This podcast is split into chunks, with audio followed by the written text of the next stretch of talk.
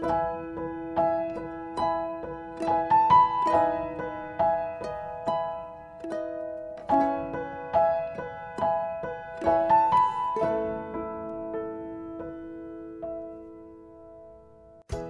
welcome to Live Your Dream Podcast, episode 33. In this episode, I'm sharing my conversation with Michael Kim about goal setting, time management, building relationships, and happiness and unhappiness. I'm your host, Celina Lee. Today's episode is part three of my conversation with Michael Kim, which we have been continuing for the past two weeks. In the last two episodes, Michael shared lots of wisdom and stories about how to be unhappy. And I've heard from so many of you that you're waiting for Michael's episodes like Korean drama series. Today's episode is a lot of fun too, and Michael is answering questions many of you sent about goal setting, time management, building meaningful relationships, and about happiness and unhappiness. If you haven't listened to part one or part two of this interview, episode 31 and 32, please go back and listen to them since this is a continuing conversation. And if you haven't listened to Michael's first interview, How to Make Yourself Happy, I highly recommend you listen to it and trust me, it will be worth your time. I'll have a link to all of them on the show notes for today's episode. I've shared with you that I'm launching my first group coaching program, Career Happiness Academy. I've designed it with everything I've learned over the years about success and happiness from people I've interviewed like Michael, and also what I've learned from my own career transitions and from coaching many professionals. I realize that so many people are standing in their own way of living their dream lives because they overthink and underact. So many of us talk ourselves out of just trying things because we have so much fears about uncertainty and failures. It really broke my heart to know that so many hardworking people are stuck in unfulfilling jobs and don't have the courage to pursue what they really want to do in their lives. I decided that I will help many people transition into careers they love and live happy and fulfilling lives. And this led me to develop my love coaching framework. So, love, L is for learn about yourself. O is overcome internal obstacles. V is for visualize your success. And E is explore and take action. In my group coaching program, I'll be taking people through an inspirational journey of transforming career and life using my love framework. A lot of people I coach have applied the love framework to their careers and life and have seen profound results. So I decided to create a program to help many more people learn and apply this framework to their careers and lives. This will be a small and exclusive group program, and I'll be inviting three to five highly motivated people to join the program. By joining, you'll be able to meet and develop friendships and build relationships with successful people from different industries. You'll become part of an inspiring community of people who are working towards achieving big goals and big dreams in their lives. What I've noticed from coaching many people is that so often, many people have similar struggles and challenges, but because we don't talk about them openly, so many people feel like they're alone. By joining the group program, you'll be able to have the support from other people who may be going through a similar journey and also learn from their experiences. So I'll be selecting a few highly motivated people to work together. The group program is for people who are looking for a community and a cohort that shares their desire for change and to transform their lives and career in a powerful and meaningful way. Although each person may be looking to make a different type of move, the goals will be similar and the group dynamic will offer mutual support, accountability, and a space to share ideas and challenges. So, if you're looking for something more than one on one coaching and you want to build relationships that can extend beyond the class, then this program is for you. You can learn more about it by going to celinalee.co forward slash CHA, which stands for Career Happiness Academy. That is C E L I N A L E dot co forward slash CHA. And I'll also have a link on the show notes for today's episode. Okay, I hope you enjoy my conversation with Michael. So we got so many questions um, about goal setting. How do you set goals that take away from unhappiness or makes you happy? So um, one of the things I do is um, I don't think too long about what my goal should be. Mm-hmm. I think that whenever I've actually tried to think about it for more than 45 minutes, it doesn't actually get any better. Mm. Uh, I think that the biggest problem I see in people who don't have goals or keep changing goals or feel paralyzed, they can't change their lives, is because they're overthinking the problem. That's they're right. thinking of it like it's a it's a cognitive problem that, that by researching more, by learning more about things, by thinking more, that it's going to lead to a better result.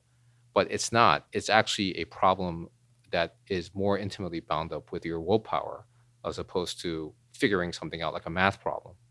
So most people, I would say, if you if you say, well, close your eyes and just imagine a scene of you in you know six months from now or six years from now, that would make you happy. That's realistic. They could they could do that really without any research right. okay because most of us subconsciously think about things that we like to do things that we don't like about our lives about ourselves and if you were to tell them think almost like you're watching a movie what you're going to be and do five years from now Mm-hmm. and just describe it in great detail most people would be able to do it pretty instantly Right. If you're unable to do it that there's an even more fundamental problem you don't even know what makes you happy I know. So I do that a lot. I Mhm. actually just uh, think very concretely about what will I be doing in this aspect of my life. What will I be like? Mhm. That's realistic. And then I, as I mentioned in our last segment, I just try to break it down into milestones and behavior. um, interesting. And then if I find I can't do the behavior, I realize that that uh, vision is unrealistic, and I have I do like an inferior version of that vision. so it's like you imagine what your life you, you would want it to look like a few years from now. Yeah. And then you think about what you can do with your actions to get there. Yep. I see. Got it. Right. And, so a Mhm. few years ago, um, so I really hate dressing up in suits. Mm, uh, but you have to dress up in suits all the time. Not anymore, Not actually. anymore? A few years ago, I I actually identified that this was actually making me very unhappy. Wow. Uh, Not like a big unhappy, but Mhm. on a day-to-day basis, it was causing me irritation. hmm So I thought, five years from now, this is about five years ago. Five years from now, I'm only going to be wearing suits like 10% of the time, and the other 90% of the time, I'm going to wear whatever the hell I want. So obviously, this is more possible because I have my own business. But five years ago, I had my own business. Oh, but I that's w- yeah, but I was in the same role. But what was happening was I wasn't consciously identifying the situations that caused me to have to dress up in meeting clients. interesting. And so what I did was I systematically thought, what behaviors can I engage in? What how uh, can we modify the structure of the firm Mhm. so that I don't have to dress up and go to meetings Mm. as much? And actually, it made a huge difference. I think uh, I my percentage of suit time has dropped probably from you know high uh, whatever 80 90 percent to probably 10 percent of the time now. Wow. It brings me really immense amounts of enjoyment. and this um, makes me remember another thing that you talked about in our last conversation, which was you have rules on how you conduct your lives, and you cut out things that doesn't bring you joy or happiness. So, what are there some other things on your on your rules these days? Um, see, I think that um, you know, what I've really consciously tried to do is um, very closely identify people that bring me happiness Mm. and people that bring me unhappiness. And I try to actively try to uh, eliminate from my life the need to interact with people who bring me unhappiness or to minimize it if I can't eliminate it entirely. And then to increase the interactions with people who make me happy. Now, the, the funny thing is, just like the whole suit thing, this stuff actually doesn't happen naturally unless you systematically make it happen. That's right. Okay, so you know, if you just kind of do the next thing that's put in front of you, whatever caused you to have to interact with all these people that you don't like, it's just going to keep continuing. That's right. So you have to be the one to say, not wearing a suit X number of days out of the week is what I really need want to do, or you know, not interacting with these people and interacting with these other people more is what I really want to do. And I actually think this is a this latter category is a pitfall for most people because in in doing this, many people fall into more unhappiness. Why? In other words, in attempting to spend more time with people that should bring them happiness, they fall into more unhappiness. Why? Because instead of honestly telling themselves, who makes me happy, they adopt society's view of who you should want to spend time with wow. to make you happy. So what happens? Some people try to spend more time with family, even though they actually don't like their family that much. okay, or maybe they don't like everybody in their family equally. That's right. All right? mm-hmm. and they are doing it really more for you know obligation. They spend time with their elderly parents because they feel like they should or need to. Otherwise, right. they're a bad person. Right. Uh, you know, there's people who actually grow up and work in the same community, so they have a set of friends that they've been with since grade school, for example and they read somewhere, you know, happiness is uh, spending more time with your friends. And so they go back to the same old friends that probably they're kind of sick of instead of just meeting new people. Right. So I think uh, for me, trying to spend more people with people who bring me happiness and less time with people who bring me irritation or unhappiness is a systematic goal, like my percentage of suit wearing time. Mm-hmm. But I'm just very honest with myself about who brings me happiness and not, mm. rather than trying to conform to what I think I should be doing. And then you sit down and think about, okay, this person brings me brings me happiness, so I will have dinner or weekend meals with them. Yeah. But this person doesn't, so if I have to, then maybe I'll have breakfast weekday or something like that. Yeah, or just or just ig- not ignore them altogether. awesome. or try to get away from them. I know because it is so true because I think it is dealing with people that causes so much stress and source of unhappiness for so many of us. Yeah. But yet we don't even think about that there's something we can do about it. Yeah. I mean, I mm-hmm. think people just instinctively try to avoid people they don't like. Right. But they don't think, plan ahead to say, well, I have to deal with this person now, but how can I make it so that 18 months from now I don't have to deal with them at all oh, wow. and yet achieve my goals? Mm. And I think if you planned it that way and you knew that maybe a boss that's difficult or a coworker uh, is only uh, this is an 18 month problem mm-hmm. and the things you set in motion will solve it just like the earlier examples of problems that solve themselves with the passage of time then you can move move your focus onto something else rather than being irritated at that person every day wow yeah. so interesting yeah. so in our first conversation you talked about how if we don't have clear goals in our lives we become risk averse and yeah you said that lack of goals makes people risk averse, which in turn creates inability to pursue goals, which is like a terrible cycle that people don't even know that they're in. So, how can we have goal clarity? Yeah, I think really goal clarity comes from uh, this like visual exercise I was talking about, and then breaking it down into smaller actions and milestones. Mm-hmm. And I think that any goal that takes you more than 45 minutes to think about, you should not pursue because it's probably not your goal. You're doing way too much thinking and research. And I think goals have to be concrete and simple, and you can't have too many of them. Um, and I think this really relates to, you know, I think some people, uh, after they heard my last uh, uh, uh podcast interview, said, like, there's, it seems like your system requires so much work and time management, right? How can you actually do all this stuff? Right. and what I do is um, this goes to one of the questions that um, that we got, mm-hmm. is, which is time management. And, oh yeah. And how do you actually structure your day to make sure you have time to do all these things? Right. Um, what I do is I actually literally plan out every minute of my day. Wow. Uh, you know, roughly within, roughly within a five ten minute uh, interval. So in terms of the projects or things I'll be doing. Mm-hmm. And then the times when I'm, I think I'm okay letting other people just schedule over it, I, uh, I just leave it open. Wow. Uh, and also, I've organized the firm so that other people can see into my calendar and schedule only on my open times. I see. Um, and uh, and this actually allows you to see very clearly: do you actually have enough time to do all these things that are necessary to achieve your goal? Interesting. And it also lets you prioritize, saying, you know, if people you don't really like or that really can't um, help achieve your goal, keep trying to take up your time.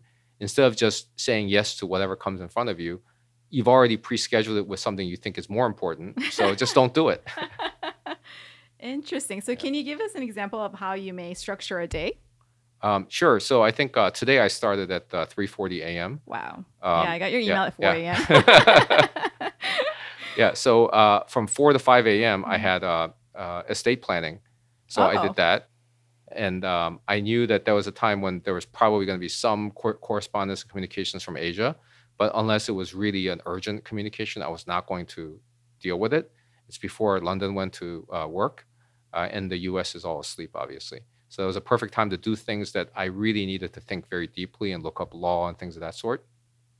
Um, and then uh, I ended up uh, blocking out time for working out after that. So I worked out about an hour and a half from I think uh, was it 5 a.m. to 6:30 a.m. Um, and uh, also during that time, I, my thought was, unless there's an emergency, something unexpected, I'm not gonna let myself do anything else. Mm. Um, and then from then, you know, I ended up the thing uh, for, with the rest of the day, other than meetings I had to do, literally just putting in things that I knew had to be done in the short term into segments of my day. And then there are other things that are more long term that I actually need to make incremental progress to. And that I do on Sundays. I actually plan it out for the entire week in terms of things that I know are not urgent, but I actually think uh, need to be progressed that week. Not urgent, but important thing. Yeah, what are some of those things, if you can share with us? Uh, yeah, so I think exercise is one of them. Oh, of you know, course, you can yeah. you can miss any one segment, but if you just keep missing it, eventually That's it's going to catch up to you. Mhm. Uh, language study is another. Mm. You know, and then there are several kind of long-term business projects at the firm that require lots of incremental thought. Mhm, know, mhm. yeah. The next question has a lot to do with like you talked about like cutting people out that we don't really like want to spend time Yeah. with, but it's also important to be building relationship with people that we we want to be building relationship with, right? So it's not hard to meet people because there's so many networking events, but so many of us don't know how to turn them into meaningful relationships. So and you must meet so many people Yeah. like all these different events. So do you have like a system to keep in touch with people so you can keep building and maintaining relationships? Yeah, so I think the very first uh, criteria I use for who I want to keep in touch with is I actually have to like something about them. if I can't find anything I like about them, Mhm. um, if I think they would just be useful for work, but Mhm. I don't actually like them that much personally, I actually just send them emailers. And I Mm. figure through the course of just my professional networking, I'll just run into them again. Right. Or I'll just go see them as a business meeting and explain to them, you know, how we could do legal work for them, et cetera. But that's not the same thing as trying to keep personally in touch with that person. That's right. Okay. And so once you filter it down to people who there's something about them you like or Mhm. admire, Mhm. that actually means that that interaction gives you at least some type of like happiness or amusement, regardless That's right. of whatever other commercial value you think you're going Mhm. to have. Then I also try to tag it with what things can I do that help them hmm uh, th- in terms of what their goals are. So you kind of have to understand a little bit about what goals they have and what interests they have. Um, and I make sure that I note it down uh, in either in my mind or in my address book uh, about that person, so that when I'm reaching out to them, instead of just reaching out with no purpose, I actually do think: is there something in my life that will help them get something about what they want? Uh, Mm. so that way, when I reach out, it's also has something to do with something that's of interest to them right. that would actually help them if it's an introduction to somebody else I know, or I know about some development in their area, or I think that I can help them get something they want. And I find over time, if you combine the you like something or admire something about them, and you're focused on doing something for them, it actually leads to very, very uh, useful relationships that Wow. are really uh, very mutually beneficial. Mhm. And I don't, and I think most people don't even think about that. Yeah, I think a lot of people end up when they think about networking, kind of in a creepy way, stalking people they think can benefit them. That's right. It's like, well, what can this person give me or Yeah. help me? And then they also feel bad about themselves because they feel like uh, they're being fake hmm when they don't want to be fake, or they feel all this nervousness like, will this person who has nothing, no regard for me, do these things for me as a favor? And then they Mhm. feel all this nervous, and we're back to stress of potentially the match between match the mismatch between what you want and what the reality is. That's right. So I think that if you actually like or admire something about Mhm. them, even if they don't actually do anything for you, uh, just the interaction actually brings you some level of joy and, and interest. That's right. And then if instead of thinking what can they f- do for you, you think what what do you have to offer to them, hmm that also uh, ensures that the other person finds it of interest. Now, if you're the type of person you don't have anything to offer to anyone, Yeah. you have to basically make a decision as to are you just going to reduce the number of people that you're going to deal with because you're too lazy to actually make yourself interesting to other people Mhm. or are you going to actually expand what you're capable of delivering to other people in terms of Mm, value mm. and i think it's just deep down uh, understanding all human relationships have to be mutually beneficial, Mhm. not like in a creepy commercial way, Right. but you know, when you're trying to have a relationship with someone else, you really do have to take a genuine interest in them and their welfare and do and kind of understand your role in the relationship is to do something that's beneficial to the other person as Mhm. well. I think some people who are um, hearing this might think, but I'm like early in my careers and I would love to reach out to Michael or some other important person, successful person, and I have nothing to offer to them. And like, you must get some emails or people reaching out to you. And like, is there anything that someone has said or, you know, said in an email, it caught your attention? Like, oh, actually, you know, I would like to meet with this person. What are some of the things that people can do in that situation? Yeah, so I think that um, for a subset of people in a field that's where they're kind of advanced in the field, they do get joy out of seeing a young person who's very ambitious achieve their Mm, goals. That's right. Now, not everybody has this hobby. Mhm. So, if- yeah, which is what it is because Right. that's they're really just getting happiness for themselves from seeing that happen. that's right. So if you interact with somebody and you literally have nothing to offer the person, no introductions, uh, you know, no uh, uh, kind of perspective on the on an idea that they find interesting. Literally, there's nothing about you that the other person would find interesting. then this is the only thing you have to offer. That you're Mm. very ambitious about the field and you want to succeed, Mm-hmm. and that if they help you and help you succeed, then they will feel like they accomplished something. So Ah. if you're dealing with somebody who doesn't have that hobby, then don't waste your time because you're just going to make yourself feel bad That's right. pursuing somebody who treats you like crap. Mm-hmm. and that happened to me a lot when I was younger, Really? uh, just trying to seek mentors or people to help me. And um, and I think that you know you're better off trying to identify people who do have this hobby, and then trying to make yourself better, and so that you actually are a worthwhile you know vessel for investment. hmm So, did you have mentors uh, in your life? Uh, yeah, I think that along the way, you know, there were people in every job I had who took uh, more time than they really needed to to try to help me. Mm. Uh, I'm sure everybody had their own reasons. You know, on the most altruistic end, it's uh, people who had this hobby that I just mentioned. They just like to see other people succeed because Right. at some point in their career, they kind of got what they wanted, and they like the feeling that they're helping other people achieve things, and right. they think they're leaving a legacy a bit in the profession. Uh, in other respects, uh, sometimes people mentor you because they think that they will then get from you a greater amount of loyalty and dedication to doing their work. This happens a lot within a workplace. So people Mm. mentor you is really um, the mentor kind of seems like they're doing it altruistically, but it's really a give and take relationship where if they go out of their way to help your career, you're going to sacrifice extra to help do their work. hmm And I think mentees who don't realize that it is a two-way exchange often, uh, you know, have trouble keeping mentors. Right. Do you have uh, mentees that you mentor? Um, you know, not like specific people uh, that I've identified as such, but you know, within the firm, it's my job to try to coach other lawyers that I think are promising to do better and to achieve their goals. So I, I do this a lot with lots of people within the firm. Ah, amazing.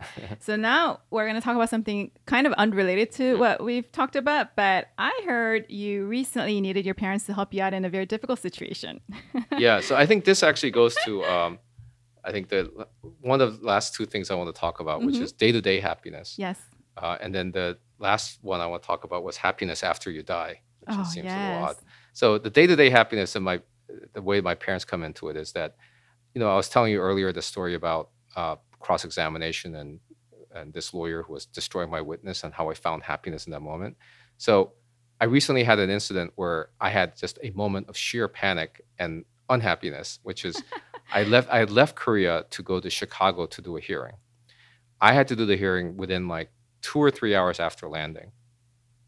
And um, I left Korea and I was almost at the airport. And um, I had this like stiff neck problem at the time. I was carrying this pillow around, which really helped me on the on airplanes. And this pillow was so big it barely fit into my luggage because I don't check luggage when I Mhm. travel. So All right. really barely fit into my small luggage. And the whole car ride, I was thinking, how great is it that I fit this pillow into this little luggage because it's so hard. And I was so proud of myself. And 10 minutes before arrival, I thought, you know, what kind of person goes on a 14 hour flight with only a pillow in their luggage? and then I realized, oh my God, I f- completely forgot to pack a business suit. Oh my god. I was wearing sweatpants and a sweatshirt at the time.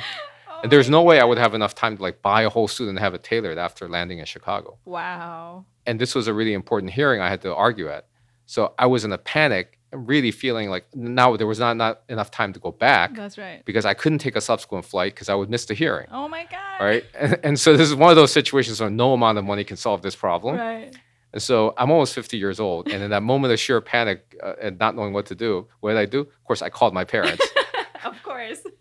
I called my parents, and you know they're really quite elderly, so it took like half an hour to explain to them Right. what was going on because mostly they just kept misunderstanding me and asking me Mm-hmm. to repeat things. And um, and it the way it got resolved was my dad was going to come to Chicago with Wow. a suit for me. Oh my God. And then, of course, when I landed like an hour before him, and he was supposed to already be in touch with me in Chicago, and I couldn't find him in Chicago for several hours. oh I only got in touch with him like I think with half an hour to to the hearing. Oh my God. He he had taken some bus uh, as opposed to the taxi I told him to take. He had forgotten and and he didn't know where he was. And uh, but luckily he got there with just very few minutes to spare. I changed. I went and did the hearing. And of course, the funny thing is that evening I had a business dinner with business contacts. And I told them, you know, we have to add one to the group party. Is that okay? And they said, sure. Who is it? I said, my dad. They said, why is your father with you on a business trip? oh my God. but but I think this goes back to uh, day-to-day happiness is that you know what a situation that caused so much unhappiness or acute unhappiness for a few minutes actually it turned out to be uh, two days with my father elderly father who i really almost never get to spend s- sustained time with That's right. usually when we see each other often here in new york uh, we only talk for a few minutes um, but uh, we, I got to spend two days with him. He was so happy. This is like the most exciting thing that happened to him for a long time. So he got to come to my business dinner I and talk to like who he considers to be younger people, like people in their 40s and 50s. Right. And so the whole thing would turned out to be really great. So I think uh, finding little nuggets of happiness day to day in even in situations that are unhappy, hmm actually just like everything else we talked about, takes a conscious effort. Right. Uh, and I think I could have spent the entire time stressed out about the suit. I could have spent the whole time being mad at my dad that he uh, almost lost. almost got lost, etc. um, but uh, I, I actually uh, found, you know, not only is it, I actually started laughing at myself that I'm almost 50 years old, and I'm at the I'm the head of this firm, and in a panic, I can't figure out what to do. I call mom and dad. yeah, of course. Yeah, and then uh, and then you know in Chicago, I realized this has turned into a really great two days with my dad in Chicago that I'll remember after he dies. Did you did you take him around to see Chicago a little bit? No, he's uh, he's basically an old man who's in a bad mood most of Oh. the time, so he had no interest. Oh, no. but but he did enjoy coming to the dinner. He's like, oh wow, like I got to go to dinner with Yeah, Michael. And exactly. like he's he served an important role for you. Right. That's it. Yeah, it and it's let him tell the same story over and over again now uh, about how he had to go to Chicago in an emergency and save me. oh wow, that's wonderful. so even though you're still relatively very young, um, you're still in your 40s. Um, you've achieved so much. So have you thought about about your own legacy and how you would eventually like to be remembered? Uh, yeah, so I think this goes with happiness after you die. This is a big theme for a lot of people when they talk about, um, you know, how they want to be remembered or like what what impact you're going to make. So for me, uh, I actually haven't given it any thought. I actually don't care Mm. uh, at all what happens after I die. to, in terms of how people remember me, I care like in terms of like I want my kids to be happy and things of that right, sort. Right. But in terms of how people remember me, uh, I actually don't care at all. Wow. And the reason that it's been really liberating to accept that is that I think um, many people uh, that I've run across do things because they say, well, this is really important for, you know, how uh, people will remember me, or I need to achieve this because then people will know I was, you know, managing director of Goldman Sachs, Right. or, or and or I if I um, if I act uh, morally, then you know, even though it's something that makes you unhappy, then people remember I did this really good thing. But um, I think uh, once what's what's actually happening is that if it actually brings you genuine joy to sit around and think that people will think thoughts about you after you're already gone, then do it.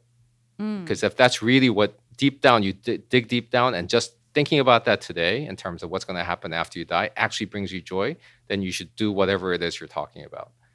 But if you're actually doing things because you think that that's what you're supposed to be doing, you know, Right. people are supposed to care about their legacy or whatever it is. Um, I actually think that you're actually sacrificing happiness today to try to create happiness after you die, which is a, it's actually a physical impossibility. That's right. So I've actually um, realized that it doesn't deep down matter to me that much whether people think good thoughts or bad thoughts about me after I die. And so uh, I haven't had to sacrifice happiness today to try to create happiness after I die. Mm. Um, you know, there is a novel I read when I was in college, which really um, one of the images really struck me, which is it was Vladimir Nabokov. Uh, he was a very uh, incredible writer. He was a really an award-winning novelist in multiple languages, like Russian, French, English. Um, and uh, one of his novels was a Speak Memory. And one of the beginning scenes is Nabokov watches a black and white film Mhm. about that shows his crib Wow. in the days before he was born. wow. And he says he kind of likens it to his coffin because it is a view into a world where he doesn't exist. wow. And he really uh, describes it in such a skillful way that I can't really do it justice. Where he's looking at a movie of his empty crib and realizes this is a world where he doesn't exist That's and right. he he feels like he's looking at his coffin with his corpse in it, which is also the same thing of a world that where he doesn't exist. And he thought it was quite so interesting that people feel so sad about their death Mhm. and what happens afterwards that the, they're not going to be around. And yet they don't feel the same sadness about the millennia that transpired without them there before they were born. Right. when in fact it's exactly the same thing. It's a world where you just don't exist. That's so true. So I think a lot of people get obsessed with the future and their death and what happens afterwards. When if you really ask yourself, well, why are you so obsessed with what people will think about you into the future? When in fact you've never even given any thought to the world before you were born anyway. And that's a world where nobody had any thoughts about you whatsoever. like why doesn't that bother you? That nobody even knew th- that you would ever exist. Right? Mhm. And I think again, it crystallizes to do you really get present happiness from thinking something's going to happen after you die? Mm. Or are you doing something because you think that's what you're supposed to be feeling? And so for me, the answer to your question is I actually don't care at all. Mhm. And that has allowed me to maximize happiness while I'm alive. So being focused on your present moment, what makes you happy now, Yeah. versus the things that's outside of your control, how people think about you. Yeah. That's I'm, I'm totally fine with after I die, people just completely forget about me. I But I guess these broadcasts, were- I these, don't uh, think yeah. will, people will forget about you. these broadcasts will still be Yeah, alive, right. and hopefully people will still be listening to you and when we're both gone. right. Well, by definition, I don't care whether people listen to me after I die I wouldn't even be aware of it. So, do you have any um, final words of advice to people listening now? Because now you have fans from all over the world considering you a Yoda, Korean American Yoda, a virtual mentor. Uh, so I really want to thank everybody for really thinking any of this stuff is actually that insightful. Uh, but I'm really very encouraged by hearing how so many people are giving conscious thought to identifying what their dreams are and pursuing it. Right. Um, and I think that um, you know everybody just has their own method for how it worked for them.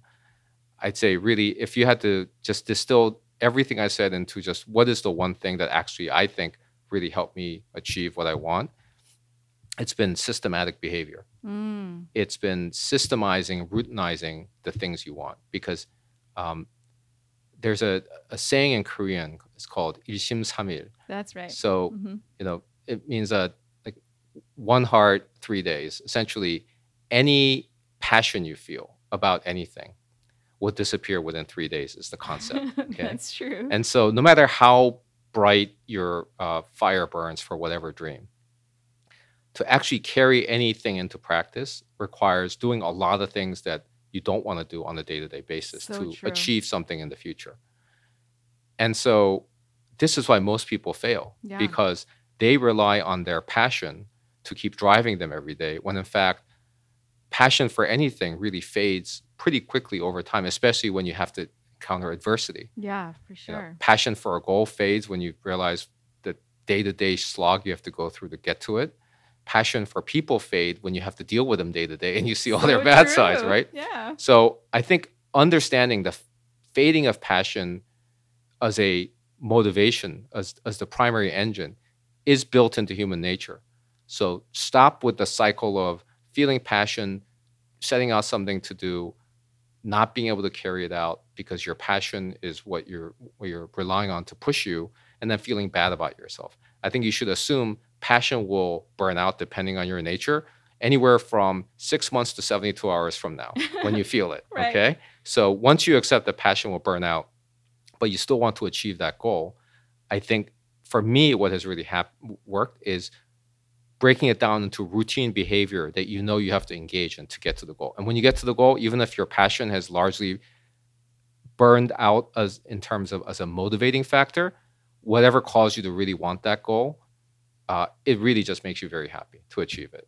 So I'd Mm. say focus on ru- ru- routines and systematic behavior as opposed to letting your passion drive you. Your passion should help identify your goal, that's right. but it should not be the engine that you rely on to achieve your goal. Mm, so thinking about what you want and that you know that from the passion, but knowing that it will eventually disappear and creating a systematic behavior that you can engage in on a consistent basis to get what you want, Exactly. even though your passion will not be there six months or three days from now. It may it'll be there, but it won't be strong enough to make you do all the things you need to do. That's right. Right. That's right.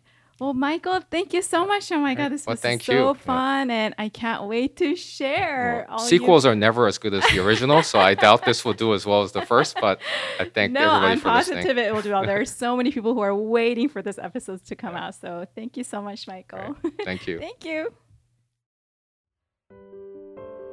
I hope you enjoyed my conversation with Michael. If you're interested in learning more about my group coaching program for Career Happiness Academy, please check out the link I have on the show notes. Just for this first group, I'll be including two sessions of one on one 90 minute coaching with me for each person in the program, and I will not offer a one on one coaching in my future group coaching program. So, if you are curious about coaching, this will be the best time for you to participate. In the program, you'll learn how to gain self awareness by learning more about yourself, like Michael and I talked about today, and how you can gain clarity about your goals and how to take action to achieve them. The benefit of the group program is that you'll be part of an inspiring community of successful people who are going through a journey of transforming their careers and lives.